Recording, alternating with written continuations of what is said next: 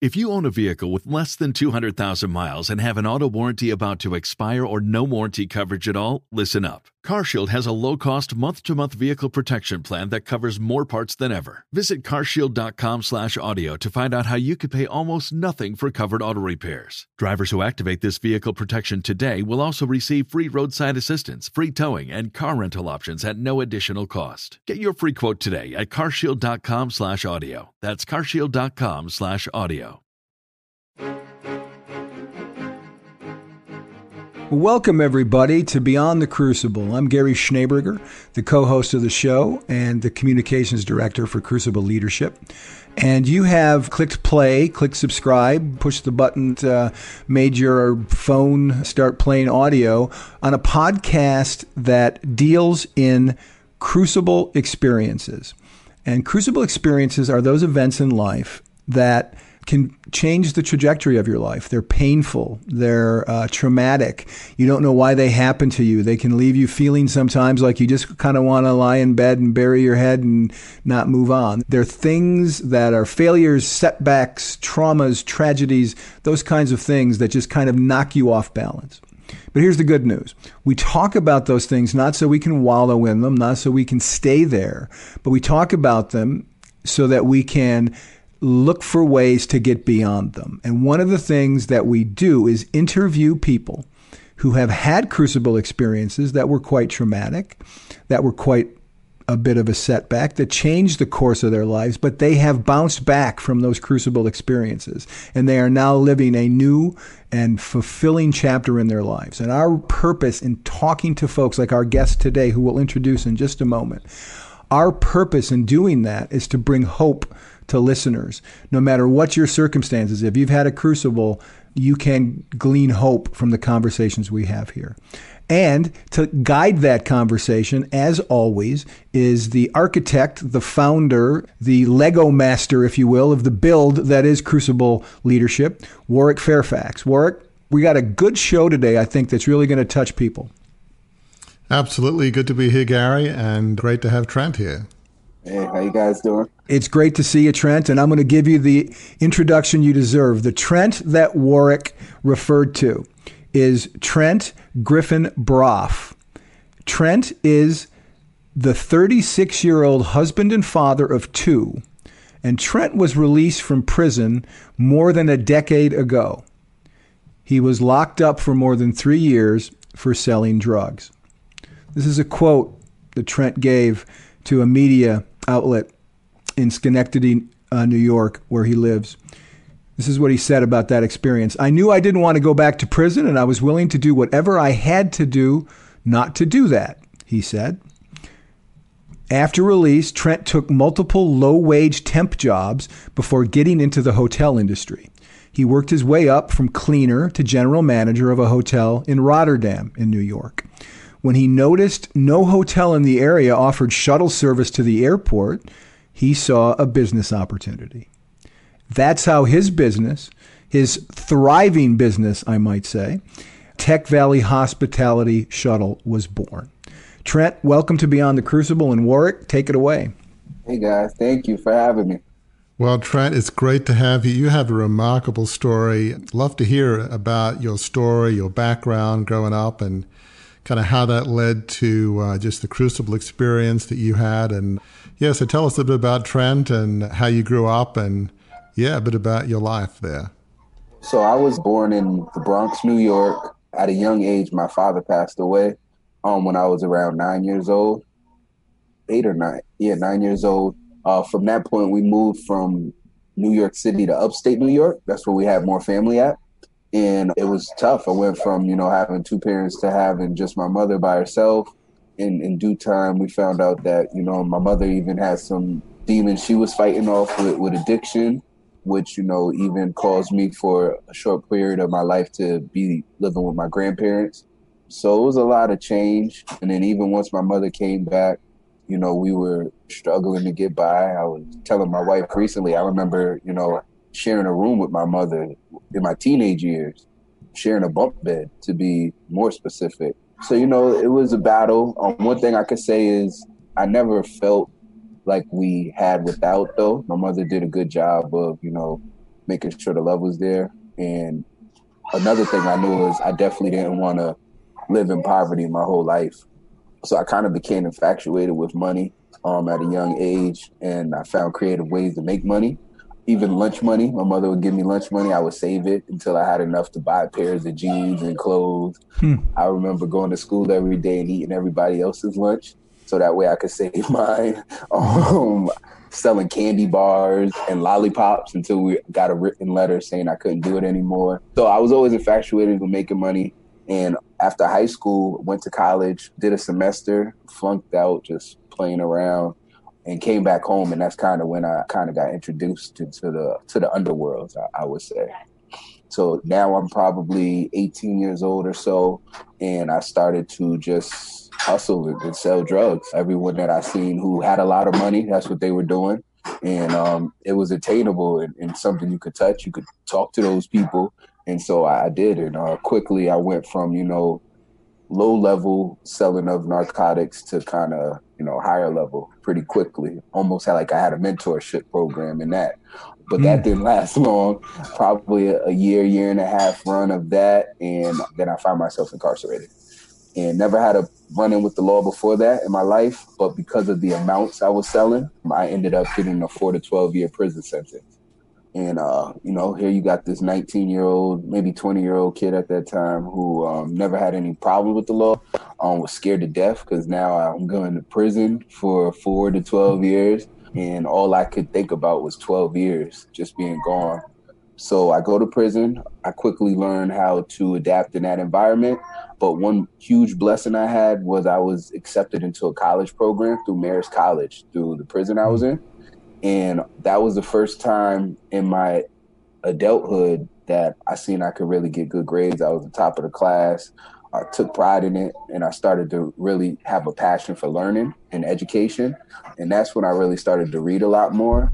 And I never in prison tried to make plans of what I was to do next because I really didn't know what challenges were in front of me. But I just knew that I wanted to prepare myself and be able to be the best version of me once I was released. So, uh, oh, go ahead. Yeah, that's a remarkable story. I mean, take us back to your childhood because, you know, obviously you're married and have kids, and your kids, I'm sure, growing up very differently than you grew up. And Definitely. they probably know something about how you grew up, but they can't understand, they can't relate. And I'm sure you're grateful that they can't relate yeah. or understand. But, you know, I'm sure you're trying to love them, unconditionally care for them, not just give them food and shelter, but emotional support, encouragement. You can be whoever you want to be, all of the things that any parent wants to do. Yep. And obviously, your dad died at a young age. He wasn't able to provide a you know, positive male role model. Your mother I'm assuming probably had a good heart, but with the drugs, it kind of takes that out of the loop a bit. So talk mm-hmm. about how you're growing up and did you have any like positive role models, whether it's, you know, mother, grandparents, cousins, somebody mm-hmm. that gives you hope? Were there any positive role models there? Definitely. So I have a very tight knit family, even, you know, to mm. this day. So my mother, she has four sisters. I mean, I know they all speak on a daily basis, the family group chats, my grandparents, my uncles. I had a uncle who passed away since, but uh, Uncle Odell, who I was really close with, my grandfather. So definitely had a lot of good role models. Even my mother. I mean, once she even got through her demons, I mean, I seen her climb in from an entry level position to being the vice president of a company. Mm. I seen her go on to retire from the state as like one of the top budget analysts. So mm-hmm. I've seen I've seen the growth, you know, even from that, and that was something I've always been able to pull from. Was that strength? And again, I'm just blessed to have a very tight knit family, even to this day. Just you know, we're not like a typical family. I could definitely say that.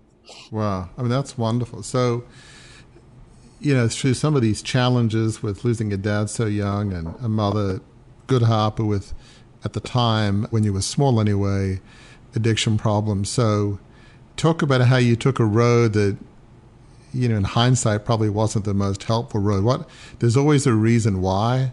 What and we could try and guess, but I don't think we want to guess. So just tell us why you took that road that, you know, led to a lot of other challenges. I think it was a mixture of things. For me, one, I was at a young age, I was so motivated by money, I would do anything for it. Plus, not having a father figure there, I think just hanging out with the boys was the replacement. And so, you know, I would just every day hanging out with the guys, and that's what we would do. So I kind of felt that love and that bond there, but definitely was not a good thing. It wasn't good just because they even put the poison in the community and, and you know, to mm-hmm. just be bringing that negativity around. Mm-hmm. But even bigger than that, it just wasn't good in terms of a setback. You know, mm-hmm. unfortunately, you could make decisions at a young age that can alter the course of your life. And that's ultimately what I did.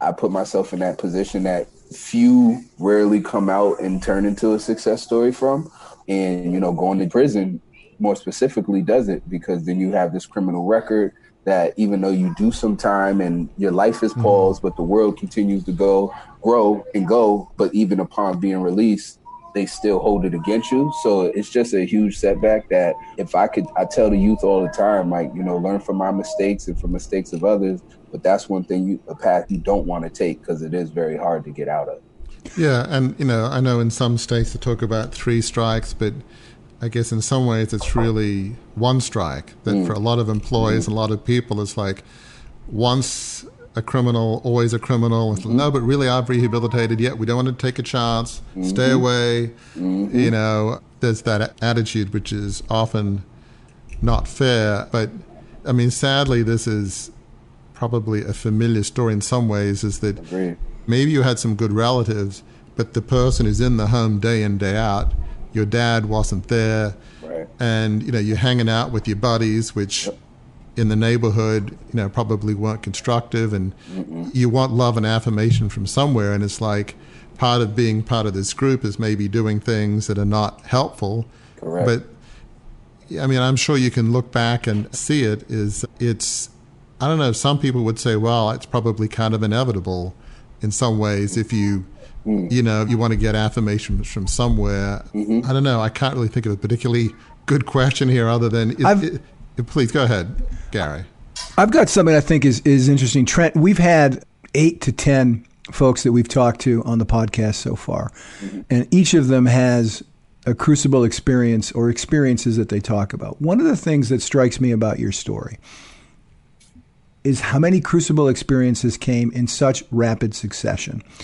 Your father passes away. Your mother has addiction problems. You have to move from where you're from to a different city.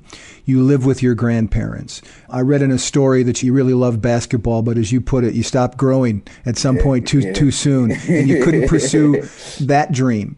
And then, right, you needed money, and you you know took a wrong turn, and you end up in prison for listeners out there, I really want to key in on this because listeners who may feel like the crucibles have never stopped coming, they keep coming. They've come over and over again. And I just listed off six or seven of them for you before you were out of high school or before you were out of college, before you were in your 20s. I want listeners to be able to hear you say this so that they can find hope themselves if they're like, I'm done. If ever a series of crucibles and any guest that we've talked to, if ever a series of crucibles was going to be, okay, I'm done. I can't do this. I keep running into brick walls. No matter what I do, I'm going to give up. Why didn't Trent give up? Well, I didn't give up. A, I'm not a quitter. And in anything I do, I want to see it out. But I didn't give up because I knew I wanted more for myself. I remember being inside the prison and talking to gentlemen who, you know, I was a baby. They looked at me as the young, the young pup. But I remember being around some older gentlemen who, you know, they were never coming home from prison, or there were others who were on this consistent roller coaster of coming in and out. Right. And my very first day in the prison, we were walking in the tunnels, and I remember the captain said he made an announcement, and he said he wanted to thank us for being there. He said because it was because of us that his children were able to go through college and he was able to pay his mortgage. And he said, and he can guarantee that he'll see a bunch of us continuously throughout his life and our lives. And that never sat well with me. And I knew statistically he was right, but I didn't want to be a part of that statistic to continue to put his family through college and to make sure his mortgage was paid. I'd rather have those problems on my own and uh, be able to do that for my family. So I was just motivated that to not be stuck on that consistent path. And I was really like literally at some, one point just at my its win and said, no matter what I have to do, I won't put myself in a situation where that can be a reality of me returning. Right. And, and, and kind of what's interesting to me is often I find when people turn from a crucial experience, they make they make a decision, they make a choice.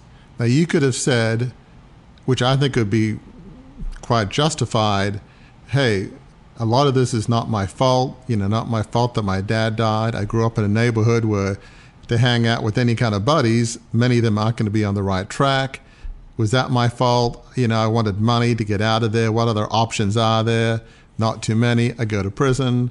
People are going to see me as this criminal forever. I mean, you could go into this is not my fault. It's not fair and be angry. And why should I try? Because life in the world continues to work against me. But yet, life doesn't have to be fair for you to say, yeah, it wasn't fair. A lot of things weren't right, but I'm going to move on. I'm not going to get anger and resentment stop me from moving on. Yep. So, talk about kind of how you decided not to say everything was fine and okay, but mm-hmm. not let resentment, anger pull you down and say, I'm not going to let that pull me down. I'm, I'm going to move forward. How did you get off that kind of resentment bandwagon and get into, I'm moving forward? So I remember clearly it was I don't know the date, but I remember clearly talking to a buddy of mine, and I just told him, I said, like, you know, even upon being released and coming back, I was still taking some risks that could have landed me back in jail, just chasing fast money. But I remember specifically one day talking to a buddy of mine, and I said, bro, I'm not ever gonna sell drugs again. Like, I don't care what I gotta do. I'm never ever doing this again. I can't. And literally from that day, I never did. That was never ever again. But what got me to that point was the scare of a long term incarceration. Like that, mm-hmm. that's literally what got me together. I seen individuals that I know who I was actually incarcerated with come home around the same time I did and then go back for 10, 12 year sentences. And I couldn't do it. And the ironic thing is, it's two different worlds, like you said. So in one world, you're crucified for this, for, you know, going to jail, you can't get a job. But then in another world, you're glorified because you went to prison and you didn't tell on anybody. So, mm. you know, it's a weird mixture, but I had to disassociate myself from that and taking that, being that prideful guy of, yeah, I didn't look at me and have my chest out and really humble myself to the point where, you know what, I'm willing to take these temp jobs and do whatever I have to do. And, and so that actually began the next stage of my life was you know, removing myself from all the negativity, humbling myself to the maximum, and taking these temp jobs and, you know, taking jobs where I'm making literally minimum wage, I'm working all day long, but going there every single day and working as hard as I possibly could and putting my best foot forward. And that's a great pivot point, right? That's when things turned around for you. But one of the things I read in one of the stories that I looked at, Trent, which really fascinated me, um, there was a story that said what really helped you in that turning point was that your first daughter was on the way and you missed her birth. Mm-hmm. And I want listeners to hear normally what Warwick and I will do, because we're both kind of obsessive about this. If there's any background noise at all when we're recording, we'll tell the producers on the back end, take that out. There's a hum in the radiator. But as we've been talking, it's been beautiful because I hear your family sitting around having conversation. And I hope we don't take that out because that family was the thing that led to that turnaround that you just described, where you said, I will take these jobs because I'm going to create a life, not just for me, but for my family. Does that strike a chord with you, Warwick, as you hear that? Yeah, yeah, yeah. So, Trent, I'd love to hear your the role that your family and while you were in, in prison, what, just talk about that factor in helping you bounce back and give you motivation. So two things happened in prison that changed my life forever. One being I lost my grandmother. while I was serving that four to 12 year sentence, I lost my grandmother. I had a conversation with her the night before she passed. She told me she was dying, and it was hard. But going to the funeral, like chained with my hands mm. and my feet shackled, seeing my family like that and not even really being able to hold them the way I we normally would and embrace each other, that was heartbreaking. That was literally heartbreaking for me. And then the second was like you were saying, Gary, so I had missed my oldest daughter's birth because during that time, before the transaction, before I said I'm never doing this again, I found myself rearrested and fighting a new case, which ultimately was thrown out before a legal search and seizure. But during that time, my daughter was born, and I got incarcerated a month before my wife had her. So I missed that. I got her name tattooed across my chest right here. Um, she's the only one, and that's the reason why. Um, but yeah, those two things just told me this can't be my life. Like I can't allow this to be my life. I'm not gonna miss out on my children's lives. And sometimes me and my wife we reflect on that. And my oldest daughter today is 11 years old. She'll be 12 next month. And so if I didn't beat that case, they were offering me 12 years. So ultimately, I would just be coming home right around now. So our mm. life today would be non-existent. The company would be non-existent. We actually have three daughters. The youngest is she's 18 months, so that's probably why you didn't see it in the other stuff. So I wouldn't even have my other two daughters if I would have continued to possibly gamble my life in those ways. And the big thing I realized was my motivation was money, but life is more important than money. So that was a pivot point, and it was point of no return at that point. Hmm. You know, I imagine as you're going through this and, you know, being in chains and your grandmother's funeral and then missing your oldest daughter's birthday, you probably thought, well, I know what it's like to grow up without a dad. And you probably mm. said to yourself, that's not going to be my kids. Okay, I'm going to be there for them. I'm going to help them learn to ride a bike, be there at their you know, recitals, be there at yes. their football, baseball games. I'm going to help coach. I'm going to be present. When they said, hey, a kid beat me up at school or I got bad grades, I'm going to be there to console them, to advise them, right. to say, hey, that's okay. Tomorrow's another day. I'm going to be there. That had to have been a huge motivation that saying, my kids will grow up differently than I did. Right. Definitely, hundred percent. Like me and my wife, we talk about it. We um, we have similar upbringings in terms of single family households, and one thing we are both fully committed to is assuring that we have a family because that's one thing we both felt we didn't have in the household. So I couldn't agree more. So I want to just shift a bit to what you're doing professionally, and one of the amazing things you know, you started working, you know, be cleaning and eventually working up to being general manager of a hotel, which that in itself is just feels like a miracle given where you grew up and yeah, prison and all. But there are some people again that have this attitude of look, the world owes me, you know, I didn't deserve to lose a dad or to have a mother that at some point was, you know, had addiction issues but you felt like, hey, I will do whatever it takes, no matter how low the job is. There's, it feels like there's a sense of humility in your story that, you know, I don't care whether life is fair or not fair. I'm going to do whatever it takes, no matter how humbling or even humiliating. So, because a lot of people need to hear that is they might feel like the world owes them or I'm too good for. So, talk about your attitude as you started mm-hmm. to work your way up. So the attitude again, it was humble. I did have to humble myself completely. I was someone who was known for being kind of flashy, having nice cars, jewelry, girls, stuff like that. And once I made that decision and dove fully into I'm never gonna do this again and I'm gonna do whatever it takes to be successful in just working hard, that's what it became. And so I actually isolated myself from everyone. In the midst of all of this that was going on, as I was transitioning and working and scrubbing toilets at night, doing working in the hotels. I mean, by day, at night, I was actually throwing parties. So I would throw these big concert series in different venues. So I was actually exploring my entrepreneurial spirit at that point, but socially distancing myself from everyone at the same time. So I would do this. Not too many people even knew who was throwing these parties. I wasn't, you know, out social about it. But I was starting to build a reputation and a brand for myself in the club world, club scene in mm-hmm. terms of the owners. But at work, I was humbling myself enough to clean those toilets every single day. There was some nights I remember there was a night I made like twenty thousand uh, dollars bringing Kevin Hart doing an after party with Kevin Hart. Wow! But then the very next day, here I am scrubbing toilets in a hotel, being told if I could bring someone coffee. So I really learned to humble myself to the highest level um, during this transition. And the one thing that I was more so focused on was being the best form of me at every single thing I did. Um, so and, if, I'll go right ahead, Gary. And one of the ways that you did that when you and I talked earlier is that yes, you started out scrubbing toilets, but when you were finished scrubbing toilets, what did you do? You were out talking to the front desk clerk. You right. were learning as much as you could about that business, right? That's right. That's right. And that became in everything I did.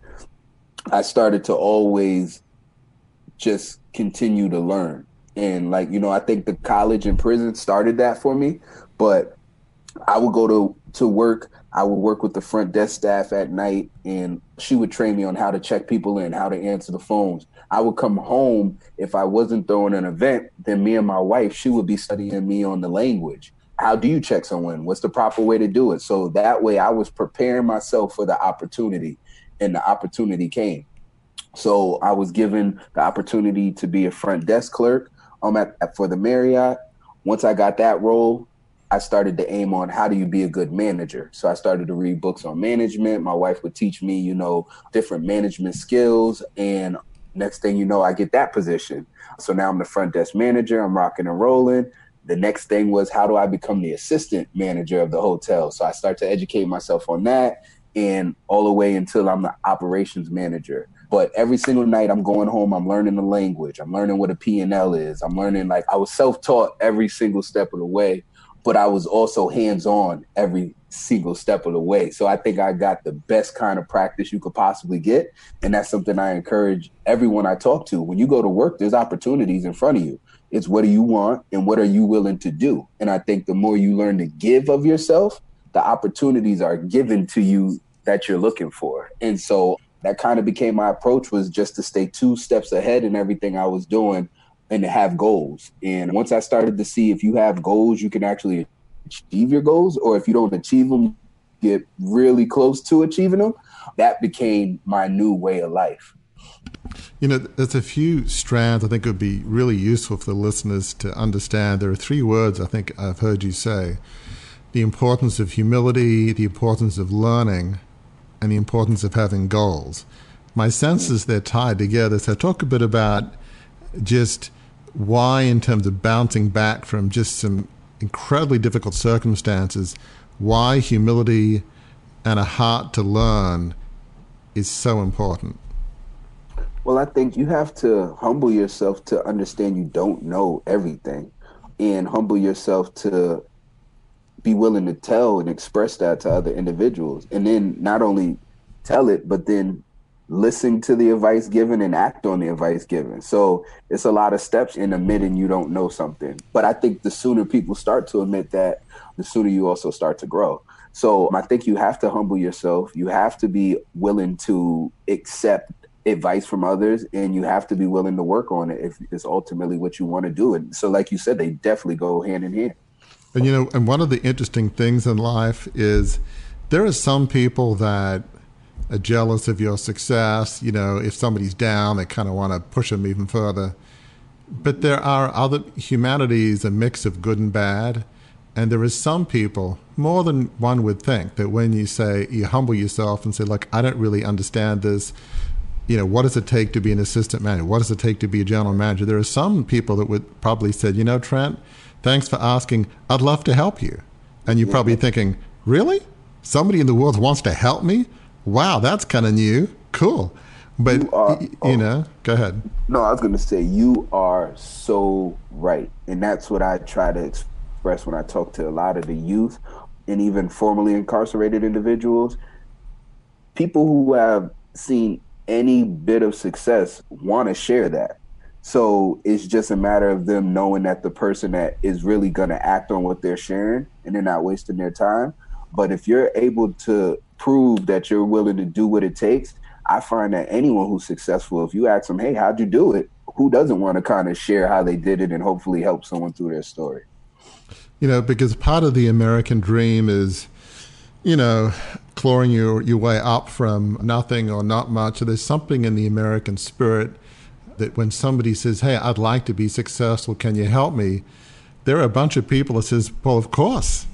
That's, you know, America at its best you know, is helping people be successful. I mean, I'm from Australia originally, so every country has its positives and negatives. But talk a bit about how you went from being in hotels and you had this vision, this dream of shuttles and hospitality, and tie that in with the goals because goal setting is so important. But there probably, I don't know how many people there are that have grown up the way you have that are not just humble and willing to learn, but set goals. It's mm-hmm. like goals. My goal is to eat. What are you talking about? A roof over my head. goals and business. Come on, what are you talking about here, Trent? You know.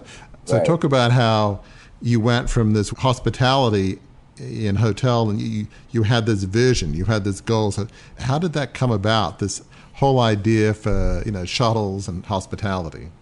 So the whole idea for the shuttle and the hospitality just came about just from seeing a need I sat on the Schenectady hospitality board at the time, and we would always joke about how bad the taxi service was. And we had a casino coming. I said in one of the meetings, half jokingly, but kind of half not. um, so what if I had a shuttle service? Like, and would you guys utilize it for your hotels to bring people to the airports or the casinos? And you know, people in the room like, like yeah, we would definitely Trent. We know you. Like, why wouldn't we use it? so that's literally what sparked it for me. Like, all right, and so I went to the drawing board and started to put it together and see what it would put my business plan together.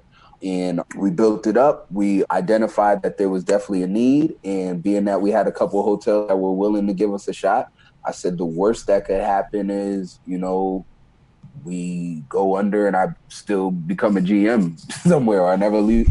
Actually, the original goal was for me to continue to be the GM of the hotel and run the business at the same time.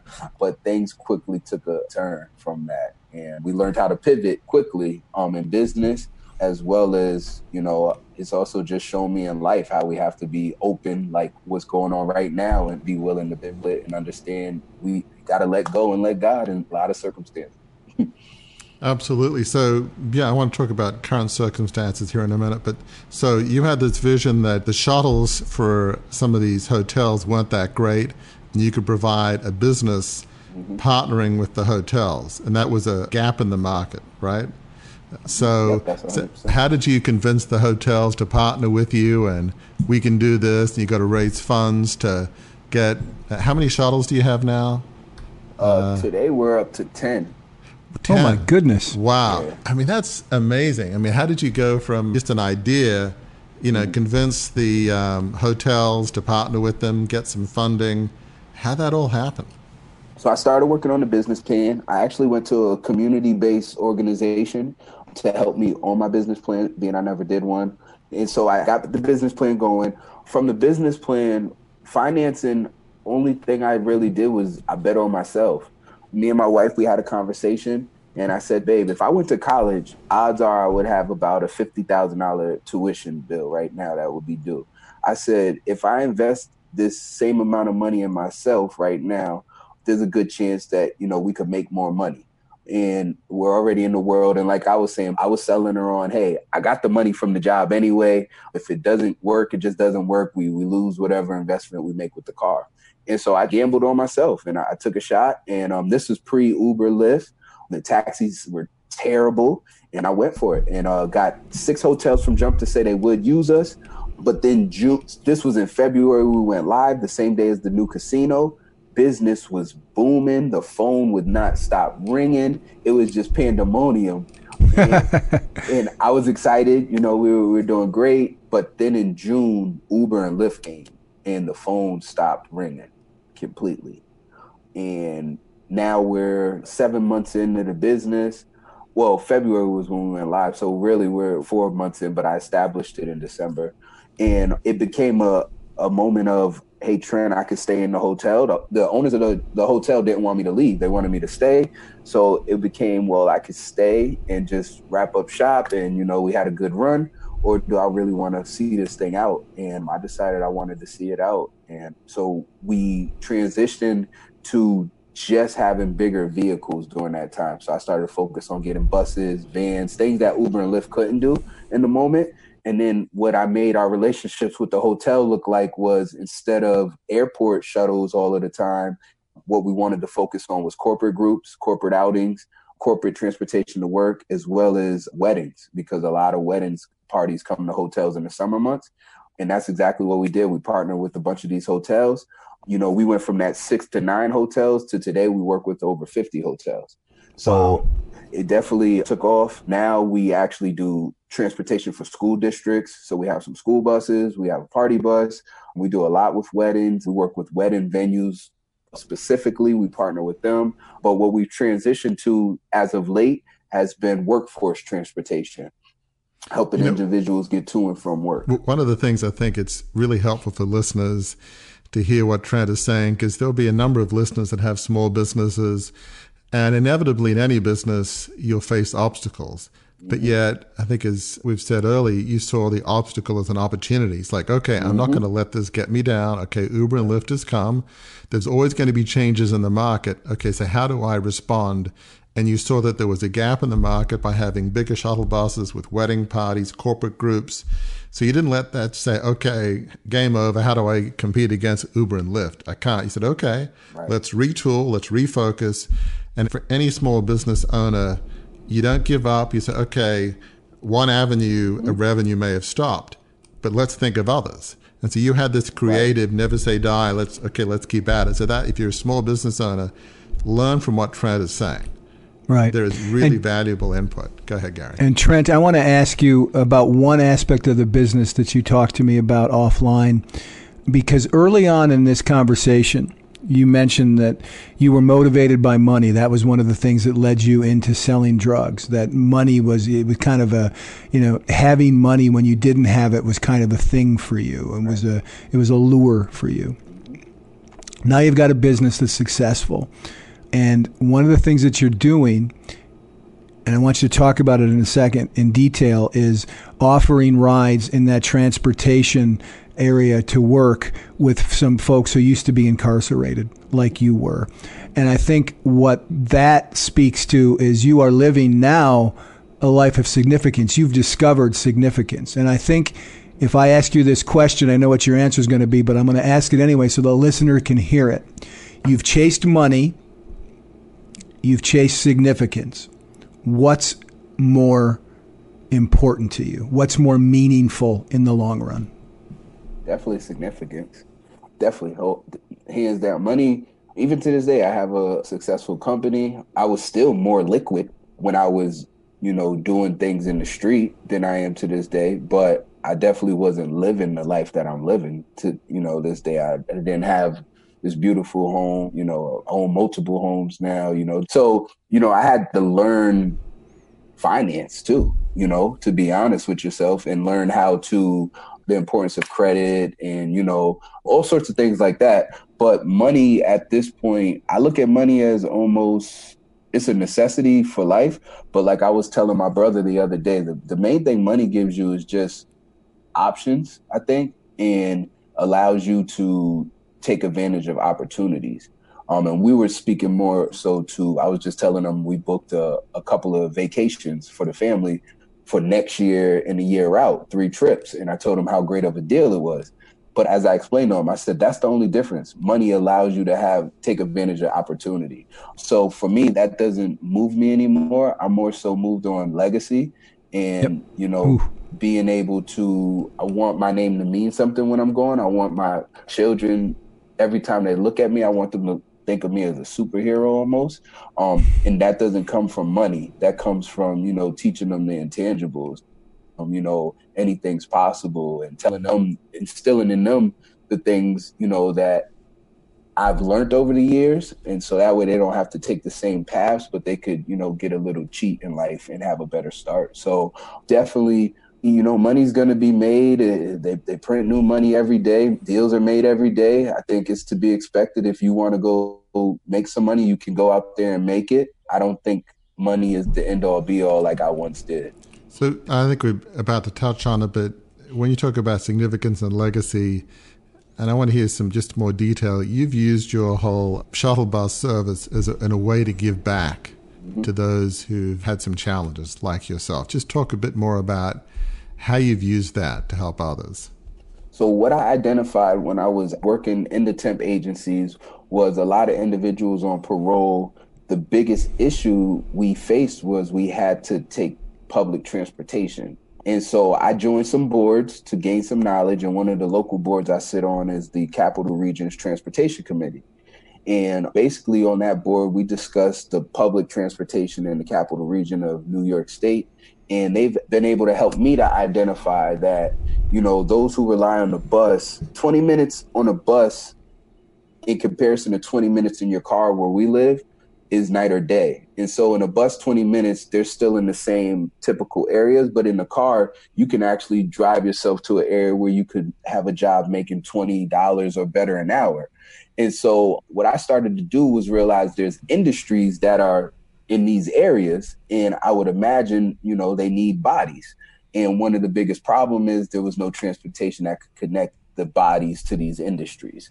And so um, what I've done is I've gone into a lot of these like what are they distribution centers and i've been able to try to educate them on the benefits of hiring ex-offenders a the tax breaks that they get but then on top of it helping them to understand that you know if you give an individual a chance that's all they're really looking for. So you'll get like these guys and young ladies will work their tails off because all they wanted was this opportunity to have a livable wage and now they have it. And so we started to actually transport people to and from these, these locations. And um, it's been highly successful have a, a, lot of companies reaching out to see how they can get involved. If I can work with their company, I work with the Department of Labor, you know, to help expand what they're able to do. And it's just been really, really great. Like we did a job fair right before the Corona thing took off. And, you know, we were able to help 30 individuals who just came home mm. from prison get jobs and making $20 an hour. And, you know, it's fantastic. that's what I said. I felt good. And then another thing we started to do was last Mother's Day, we did a free shuttle to the woman's prison because I just had the idea of you know how important visits were for me, and I was blessed to get a visit literally like every weekend. And so we did a free shuttle for individuals who might want to go and visit an incarcerated mother um, in prison. It was highly successful. But then with that, I started to look into what options there was for prison transportation because I was like, that speaks directly to me. I started to do a lot more research and I started to find out, like, you know, recidivism rates drop by visits and how most offenders end up over 100 miles from where the crime took place. So, you know, most of these individuals come from poverty, meaning to get 100 miles is tough for a lot of people if you could barely pay your, your bills. So I started to put these things together and I put a service in place where in upstate New York, where we've been able to help individuals go from 20 hours commute time in the state of New York plus over $200 a trip to you know we've made it price points affordable 50 60 70 80 dollars is the most we charge per person to go visit a loved one in prison and then once a month we actually do a free prison shuttle service for the community where we identify just one specific prison and anyone could go for free. And so we've been doing that since the beginning of this year. And that's been really, really great just to help individuals. Now we're starting to get a little steam behind it. So we're getting organizations that want to actually educate help educate the families or what resources are out here. So I'm starting to get more businesses in line, also the places that we actually work with and, partner with, so we can start to educate people. Hey, not only can you know we'll get you to the prison for free, but the big thing is there's resources out here to help your loved ones and help you, and we also can help if you guys need actual job or if they need employment when they come home, which they will. So it's kind of come definitely a 180, and a lot of the problems that I lived through I'm blessed to now be able to help others get through those same situations a little easier. I just want to say, I want to talk a little about legacy in a second because I know our time is coming to a close, but right. talk about you've got former inmates, you've got loved ones of inmates. Talk about the feedback you get from them the, I mean, you're making a life changing difference. What feedback do you get from these former inmates and family members of what you're doing for their lives?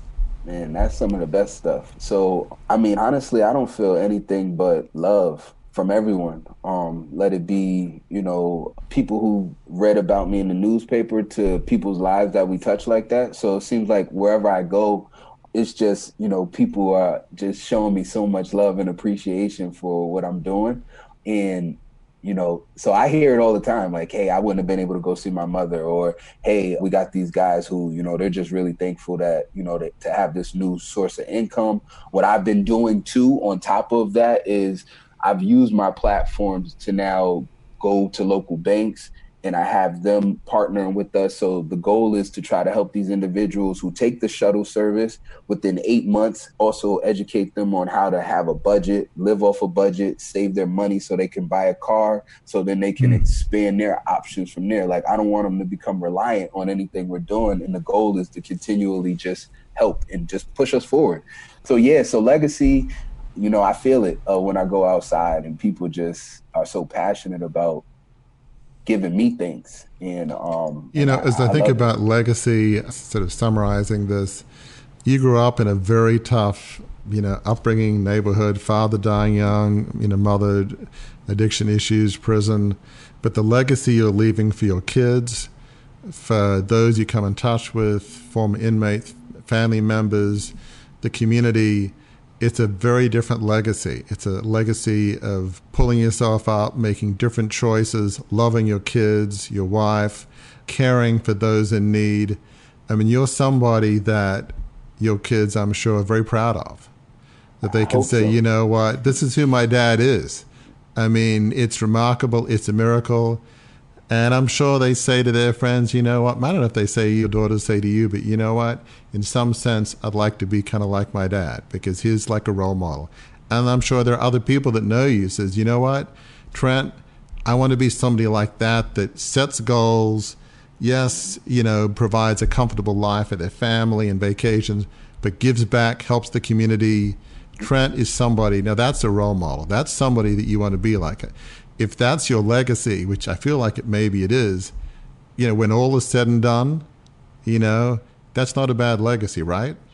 Oh, to give right. to people. I mean, isn't that a legacy that you can be proud of and you think you hopefully your kids can be proud of? Yeah, hundred percent, and that's just how to show you how you can easily go 180. Because I was the kid that would do anything for money, but like you said, now it's more so how do you help? How do you give back? Um, even that's why our call was delayed. Uh, right now, we're actually delivering groceries for families that just are in need. And uh, me and my daughter, we were out at my office just doing some work in there, cleaning up, and um, got the call. So I just shot over and brought a family some groceries. So that's literally the legacy. How can we help? That how can we be of service? Like my thing is, the more lives you touch, how you, the more you could be of service to others. I just know good things are to come, and that's all a part of legacy. And I should ask real quick, sorry, Gary, is uh, I'd be remiss of saying how are you handling the whole coronavirus with your business? Is that like impacting you a lot? How because mm-hmm. that's a huge obstacle that's affecting no. the whole planet. Definitely, no, we it's definitely. I mean, we've we've lost a lot of revenue. Um, conferences, weddings. You know, we do daily services with Amtrak that we had to stopped doing. So we lost a lot of business. I did have to make some tough decisions and lay some off. Um, I've been able to, you know, keep some individuals on and even the individuals we keep on it is more so just for the giving like mm. at this point.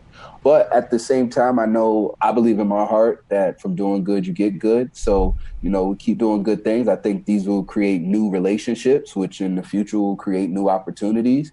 So you know let's just continue to help out at this time and do whatever we can for the community and the community will take care of us. Mm. Well, this is, as I say on every episode, I'm going to say it differently this time, though. This is the time that we normally say it's time to land the plane, but given what we're talking about, let's let's put on the parking brake instead of land the plane, and let's uh, wrap up our discussion on that point. Couple things. One, Trent, you are a very humble man. You've talked about that here. I'm a PR guy, so I don't have to be humble about you. And I can point out to our listeners that you were recently named one of the top 40 folks business people in Schenectady under 40. So congratulations for that well, well deserved recognition. Thank you very much. And I also want to encourage listeners, we have a YouTube channel. Crucible Leadership has a, a, YouTube channel. And if you've listened to this on a podcast app, I encourage you to watch it and listen to it on YouTube if you can do that again. Here's why. Look, I want you to see Trent's face as we can do as we're recording this. When he talks about significance, when he talks about legacy, when he talks about the reactions he gets from the people he helps the smile on his face lights up this room, lights up this screen. This is a man who not only loves what he does, but he loves the folks that he's touching. And that is something I think for all of us who've been through crucible experiences, to see that can help us have the courage, have the ability to kind of take the next step forward. There's a few things I think as we do close here, I want to leave listeners with. One is this idea. The first one is this idea that money is great, money is fine, money does make the world go around to some extent. Everybody needs it. But where those smiles showed up most on Trent's face was when he was talking about significance. The idea that a man who was so focused on money and flash his own word is now so focused on helping others is a beautiful thing, and that's available to all of us.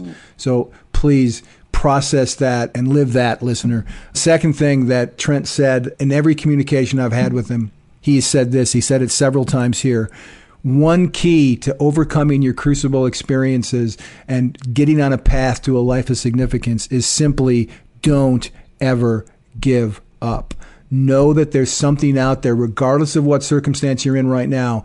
Find something, grab something out there that you want more. It doesn't have to be as dramatic as prison and you want to live a quote unquote normal and fulfilling life out of it. It can be something far, far less dire and far more simple. Whatever your crucible is, find that thing that gives you hope and grab it and go for it. That's the second point. The third point I think is interesting here. You know, in real estate, they tell you the first rule of real estate is, or there's three rules of real estate location, location, location. Mm-hmm. One of the things that Trent has said throughout this conversation is that there are three elements to overcoming your crucible experience and bouncing back. And that is learn, learn, learn. He dedicated himself to learning, whether it was a formal education program while in prison, whether it was running from scrubbing toilets to going and talking to the front desk clerk in that hotel, to coming home and his wife teaching him, you know, and they're talking about things about business. He learned every step of the way.